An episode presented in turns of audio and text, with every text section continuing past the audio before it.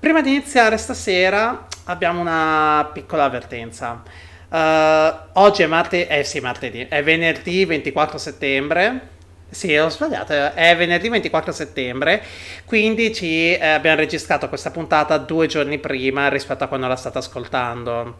Perché, beh, si spera che nel momento in cui ci stiate ascoltando io so, sia a Napoli a mangiare una pastiera. Anzi, se mi ricordo, vi prometto che eh, posto su Twitter la foto di me che mangio la pastiera quando invece dovrei essere qua a dirigere di Volgara.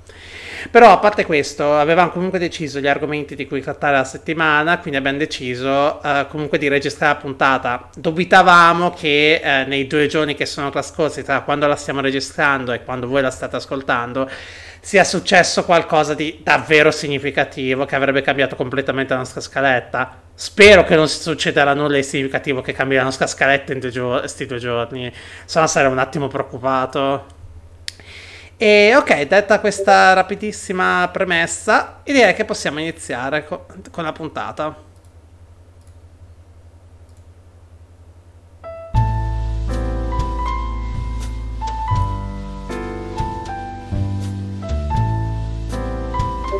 di volgare. Discussioni d'accademia. Linguaggio da bar.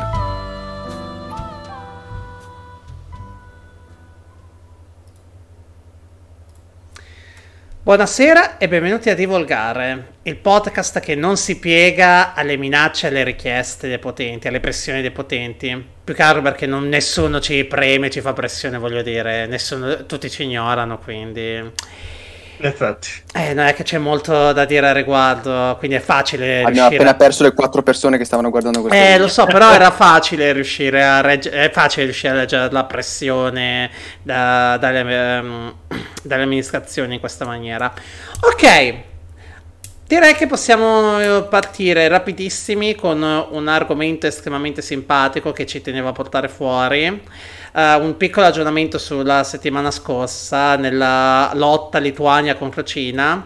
Questa settimana è venuto fuori che uh, la Lituania uh, sta, ha um, dato l'allarme sull'utilizzo dei smartphone cinesi, in quanto da una loro analisi interna sono risultati nei modelli che hanno analizzato diversi software di censura riguardo diversi termini ne, nelle versioni dell'Unione Europea questi blocchi so, sono presenti ma non sono attivi, però la Lituania ha fatto presente questa cosa.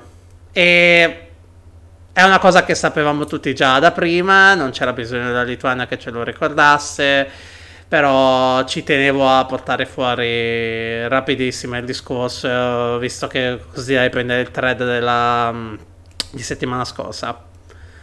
Ok, Tolto dalle scatole questo, iniziamo con un argomento più leggero. L'aumento delle bollette. In, uh, l'aumento delle bollette dell'energia ah, l'aumento delle bollette dell'energia che succederà uh, il primo ottobre che sarebbe dovuto succedere il primo ottobre visto che è recentissimo il fatto che il governo ha deciso di uh, intervenire accollandosi per il, primo, per il prossimo trimestre ottobre-dicembre per la fascia di popolazioni disagiate è termine corretto? Vabbè. Sì. Uh, parte dell'onero di questo aumento. Va bene. Quindi comunque l'aumento ci sarà solo che ridotto rispetto a quanto ai prezzi di mercato. E, so- e al momento solo per uh, il prossimo trimestre. Ok, perfetto. La domanda che sorge spontanea è perché c'è questo aumento? E allora, eh, le risposte sono diverse. E, um, c'è stato un, gran, un grosso aumento della richiesta di risorse energetiche subito dopo la ripresa dell'attività economica una volta terminata la pandemia e sembra che eh, le nostre risorse rinnovabili hanno, hanno, abbiano risposto peggio del previsto. Inoltre, non solo la domanda è aumentata, ma anche l'offerta eh, si è abbassata e questo vuol dire che il prezzo aumenta e tanto, anche perché le, le riserve europee si stanno europendo, sta, si stanno, stanno esaurendo, sia quelle eh, del Regno Unito sia quelle della, dei Paesi Bassi, quelle della Norvegia. Le consideriamo europee, eh, non si stanno esaurendo, è il più grande fornitore dopo la Russia, però sembra che per motivi di manutenzione abbia chiuso i rubinetti per un po' di tempo. E dall'altra parte la Russia sta preferendo il, il versante dell'est, Però aveva ragione. eh, per fornire energia, ma è anche vero che sta costruendo un gigantesco gasdotto per portare energia direttamente alla Germania senza passare attraverso i paesi cuscinetto dell'Unione Europea.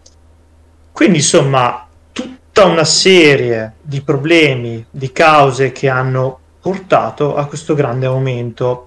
Eh, teniamo a notare che le, mh, le risorse rinnovabili non come il solare e l'eolico soffrono di questo problema. Qual è? Che sono aleatorie. Se non possiamo fornire energia fissa attraverso le risorse rinnovabili, perché se abbiamo bisogno di energia di notte e non c'è vento, non possiamo basarci né sui pannelli fotovoltaici né tantomeno sulle pale eoliche. Quindi il problema è quella richiesta fissa di energia di cui abbiamo bisogno per vivere normalmente. Quindi, insomma, se ci sono le nuvole e non c'è, ven- e non c'è vento, o smettiamo tutti di, di fare qualunque cosa, oppure abbiamo bisogno di qualche altra risorsa di energia.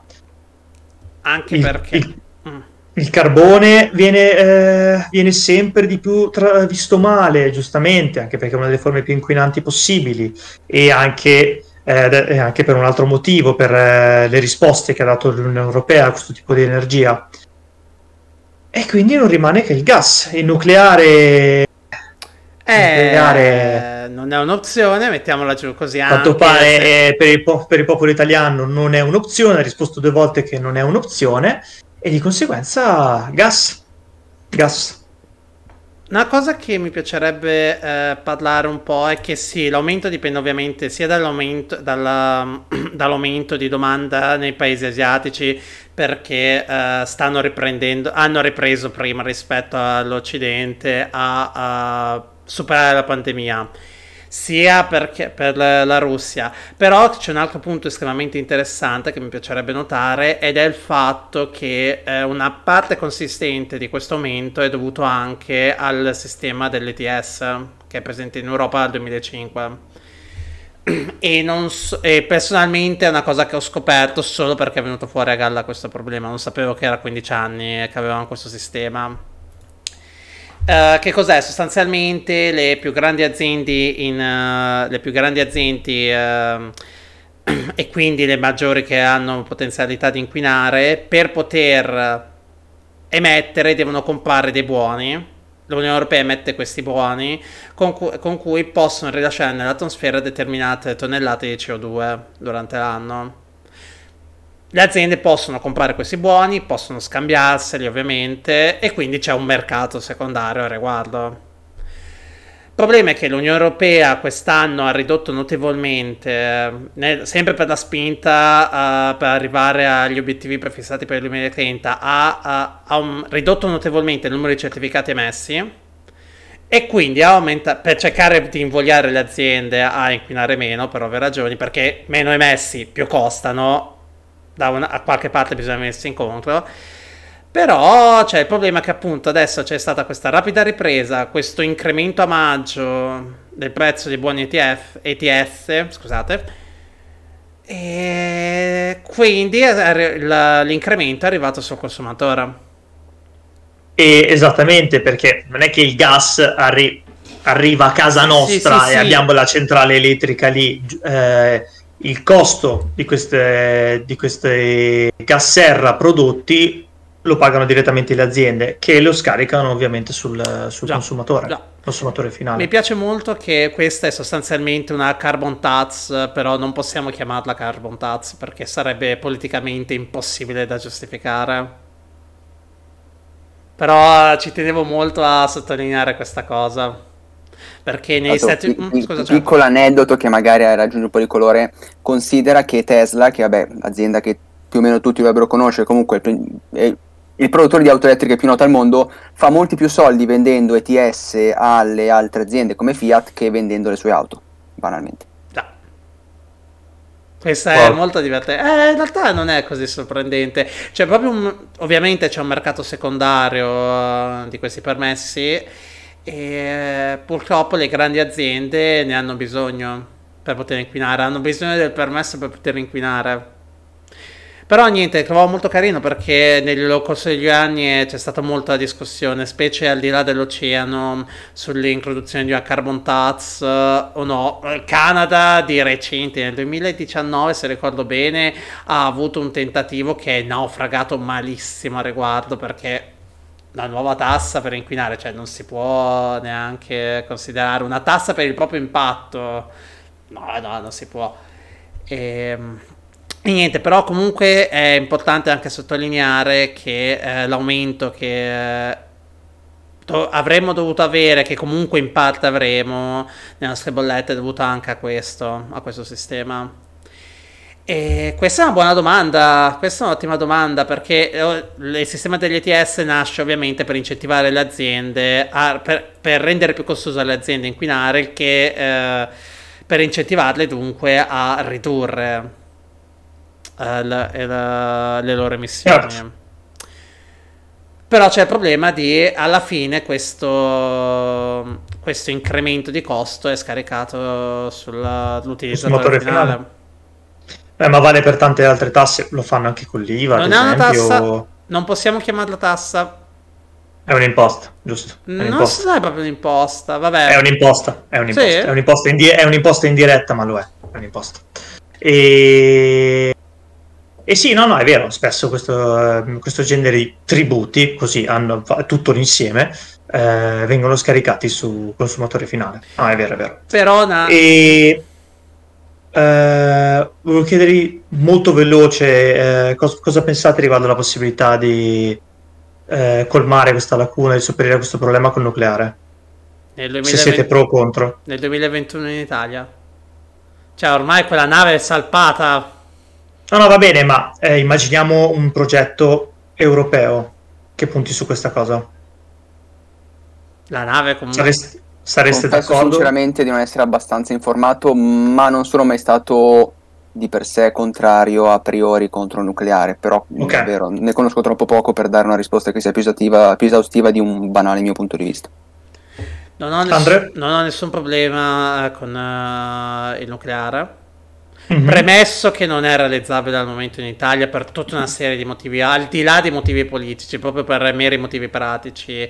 Il treno lo dovevamo prendere 30 anni fa, non l'abbiamo preso e oggi pa- e continueremo a pagarne le conseguenze. Pagarne le conseguenze. Cioè, Uh, quindi qualsiasi mia opinione a riguardo non si, eh, non si, deve interpretare con ok da domani iniziamo a ricostruire centrali mm, purtroppo non è fattibile al momento il treno perché perché sapete che Cingolani um, cioè, ha, immaginavo che l'avevi tirata che, fuori per questo. Ha detto che eh, anche Salvini ha detto che perché no? Aspetta, eh, aspetta, aspetta, quindi sono a favore con Salvini. Allora è l'esatto contrario per me. Ok. Cambio opinione, sono contrario al nucleare.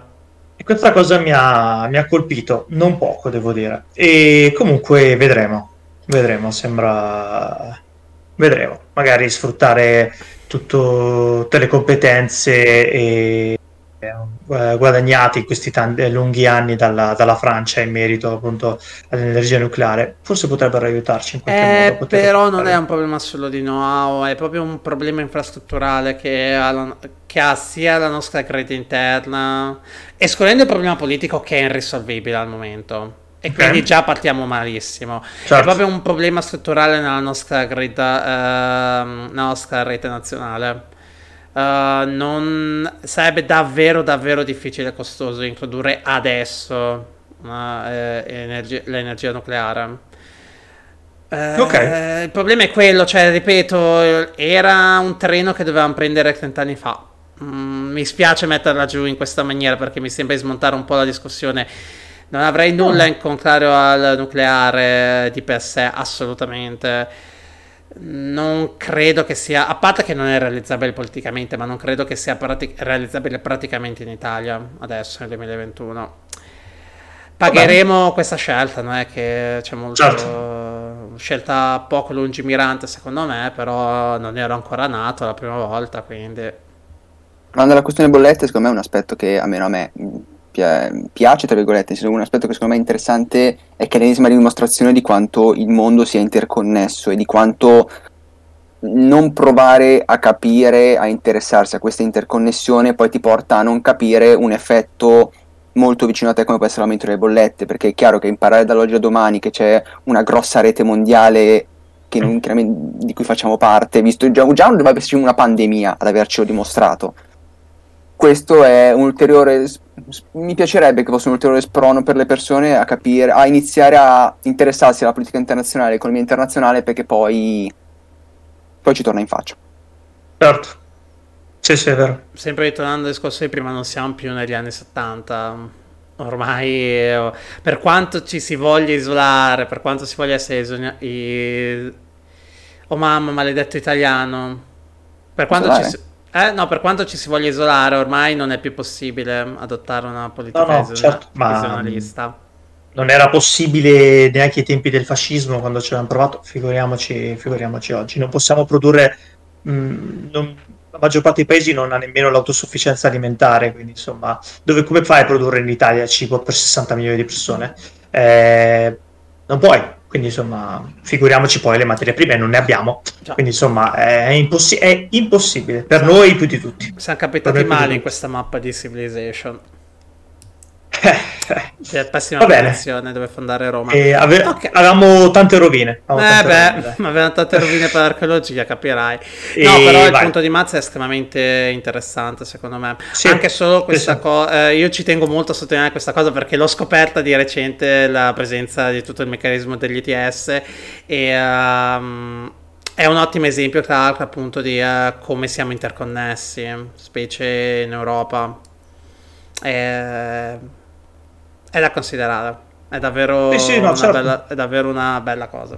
Davvero una eh, cosa. Ok, pensate ma... appunto a. Mm, scusate, ah, certo. devi un attimo. Pensate appunto a quando c'è stato il, um, il problema del canale di Suez. Eh, questo ha creato un blocco, un blocco enorme perché tutto il mondo è interconnesso. Cioè, da quel, da quel posto lì passano mm, centinaia di navi, quindi insomma crea davvero dei problemi lo, lo vedi e oggi è molto più tangibile. Eh, bene, ok, direi che possiamo passare al nuovo argomento ora. Assolutamente, beh, nuovo argomento, è un argomento che ritorna ciclicamente anche questo, le, le credimi. Hai ragione, hai ragione. La Commissione Europea, questa... anzi, se, se vuoi parlarcene te, Max, visto che Giusto. l'hai fatto Sentiamo per Max. lavoro. Ma banalmente la... Mh, mm, una, beh, lo sappiamo, l'ho visto anche recentemente, ne avete parlato su Divulgare per la questione della plastica, una delle battaglie che l'Unione Europea sta portando avanti è quella di ridurre i rifiuti di vario genere, tra questi ci sono anche quelli elettronici, tutti i caricabatterie che ci troviamo nel cassetto e che la gente butta nei cestini per strada. Un modo di risolvere questa questione è ridurre la quantità di caricabatterie, per esempio, che la gente si porta a casa. Quindi qual è stata la proposta della Commissione Europea? Fare in modo che la maggior parte dei, disposi- dei, dispositivi portatili, quindi dagli smartphone, i tablet, le console portatili, le fotocamere, avessero un'unica porta, cioè la porta USB-C. Chi ci vede in video è più o meno questa qua. Se avete la porta sma- USB-C è, mh, mm, è, di forma omogenea, è nata per evitare che ogni volta che metti un dispositivo USB non capisci mai quale sia il lato benedetto e passi 5 minuti a provarci. È inseribile in ambo i lati. In modo tale che qual è l'idea alla base, ovviamente logica, è che con un'unica porta, un unico caricabatterie può bastare ad alimentare lo smartphone, il tablet e volendo anche i notebook, perché tanti notebook usano l'USB-C. In verità, eh, l'USB-C è usato già da tantissimi dispositivi portatili. Veniamo al dunque, il principale dispositivo che non ce l'ha è l'iPhone, perché Apple ha la porta Lightning che è proprietaria e infatti Apple è stata l'unica a sostenere, ad andare contro questa proposta, sostenendo che eh, mina l'innovazione e che anzi, se dovesse entrare in vigore, perché a pro parentesi in questo momento pro- è una proposta della Commissione europea, deve andare al vaglio del Parlamento europeo e del Consiglio europeo, e poi ci sarebbe un periodo transitorio di due anni per dare tempo ai produttori di adeguarsi. Apple sostiene, insomma, che alla fine di questo percorso sia i consumatori europei sia quelli internazionali ne uscirebbero danneggiati. Perché dice anche quelli internazionali? Perché se Apple deve cambiare la porta all'iPhone non lo cambia solo in Europa, fa un unico dispositivo che commercia in tutto il mondo.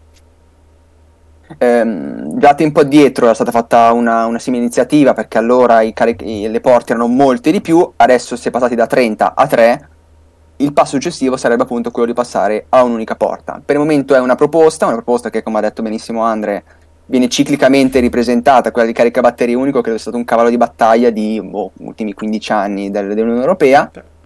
E mh, per ora vediamo un po' come andrà. Ripeto, l'unica che si è opposta è Apple, perché è l'unica che di fatto sarebbe, dovrebbe cambiare qualcosa. Sarebbero escluse, aggiungo giusto questo, i piccolissimi dispositivi tipo i smartwatch o gli auricolari wireless solo perché c'è concretamente una difficoltà a usare una porta USB in quei dispositivi lì. Ma riguardo a- alla risposta di Apple, cosa, cosa ne pensate? Cioè, è una classica scusa da voglio fare come, come voglio io o c'è dietro qualcosa di vero? Lascia Maz l'onore. Allora, va detto che a livello tecnico non lo so, sicuramente è una mossa molto aziendale perché Apple soprattutto non ha mai apprezzato il fatto che gli dice cosa fare. Curiosamente lei dice agli utenti cosa è meglio per loro, quindi è una cosa che mi ha sempre fatto molto sorridere di, di questa azienda. Ehm, sicuramente può essere vero che obbligare un'unica direzione può anche portare a danneggiare l'innovazione. Va anche detto che mm, omogenizzare, standardizzare una cosa del genere ha molti benefici. Tra l'altro, mi sono dimenticato di dire, la proposta dell'Unione Europea prevede anche di standardizzare, per esempio, la tecnologia della ricarica rapida, in modo tale che mh, non se ne usino di proprietari soprattutto e che quindi tutti gli investimenti vadano in un formato aperto, usato da tutti i dispositivi, e anche quello di creare delle informazioni più trasparenti, come ad esempio eh, la potenza espressa in watt, dei caricabatterie, in modo tale che un consumatore che va a prendersi un caricabatterie per il telefono o per un altro dispositivo sa benissimo cosa va a comprare. Ulteriore elemento della proposta, la Commissione europea ha chiesto che i caricabatterie non vengano più venduti nelle confezioni, proprio sempre per evitare di alimentare una quantità esagerata di rifiuti elettronici. In realtà certo. già produttori come Apple, ma anche Samsung, hanno già smesso di farlo, mettono solo il cavo dati, il dispositivo, che in genere è il telefono, e il caricabatterie te lo devi comprare a parte. La risposta di Apple è stata molto aziendale. D'altronde mh, devono difendere la scelta che hanno fatto e che gli porta degli introiti perché devi avere degli accessori che usano la loro porta e soprattutto Apple avrebbe, non avrebbe il controllo su un aspetto che evidentemente loro ritengono importante nel design dei loro prodotti portatili. Oggettivamente quanto a livello tecnico per loro sia un problema, francamente non ho le competenze per risponderti. Ok. Andrea, Diciamo che quella è la risposta standard di Apple a qualunque. Sì, quella è la risposta standard, che è una stronzata quella di Apple. Questa è la risposta più onesta che posso darti, è una stronzata. Anche perché Apple comunque, credo 5 iPad su 6 hanno già l'USB-C, forse solo un modello ancora è Lightning. Beh, Quindi in realtà loro stessi lo stanno facendo. Non gli piace, le for- non gli piace la forza. Più che altro, Però sapevo di questa- Non sapevo che ci fosse già una transizione in atto. No, assolutamente. gli- I, Ma- i MacBook eh, più recenti utilizzano, hanno solo l'USB-C, mannaggia loro. Quant- mi manca un sacco il MagSafe, ragazzi, non potete immaginare.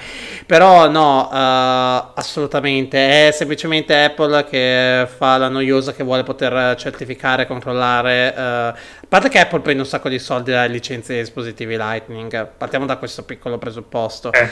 E semplicemente per poter eh, controllare. Poi Apple è sempre stata eh, storicamente contro i vari movimenti right to repair e eh, questo tipo di cose. Quindi non, non è per le- non è un problema di innovazione. Perché sì, ok, magari tecnicamente può essere vero, pe- eh, però comunque Lightning ce l'hanno da ormai 8-9 anni, dal 2012 la stessa indicaporta che hanno da 9 anni, eh, cioè ci tengo solo a sottolineare questa piccola cosa.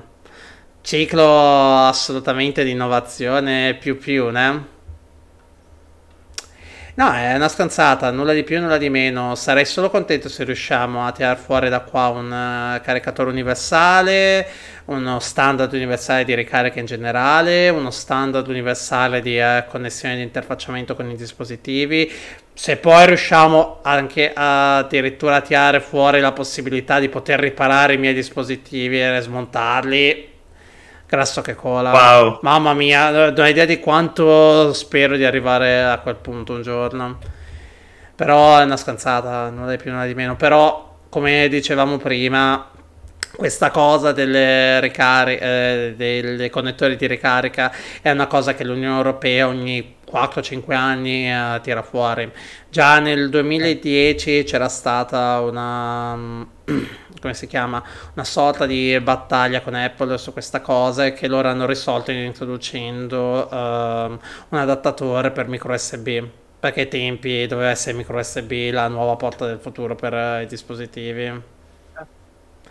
E niente, poi c'è sempre il problema che Apple vende talmente tanti dispositivi, ha talmente un peso significativo che fa un po' quello che le pare. E spero davvero che a sto giro riusciamo a costringerli a venire un po' più incontro ai consumatori. Comunque, ecco, come dicevo prima, è una cosa che se va bene, probabilmente prima di tre anni. Ah, no, no, sì, quindi... onestamente ho poche speranze sulla cosa, però ci spero. No, dico proprio anche, anche andasse tutto, filo, tutto liscio come l'olio, ci vogliono dei tempi no, burocratici, inevitabili. Assolutamente. Bene. Va bene, direi che siamo andati fortissimi anche stasera. Spero in questo momento di aver finito la mia pastiera e magari di fare una bella passeggiata. E no, direi che... Eh, non vedo l'ora. E direi che possiamo salutarci e sentirci domenica prossima. Buonasera a tutti. Ciao a tutti.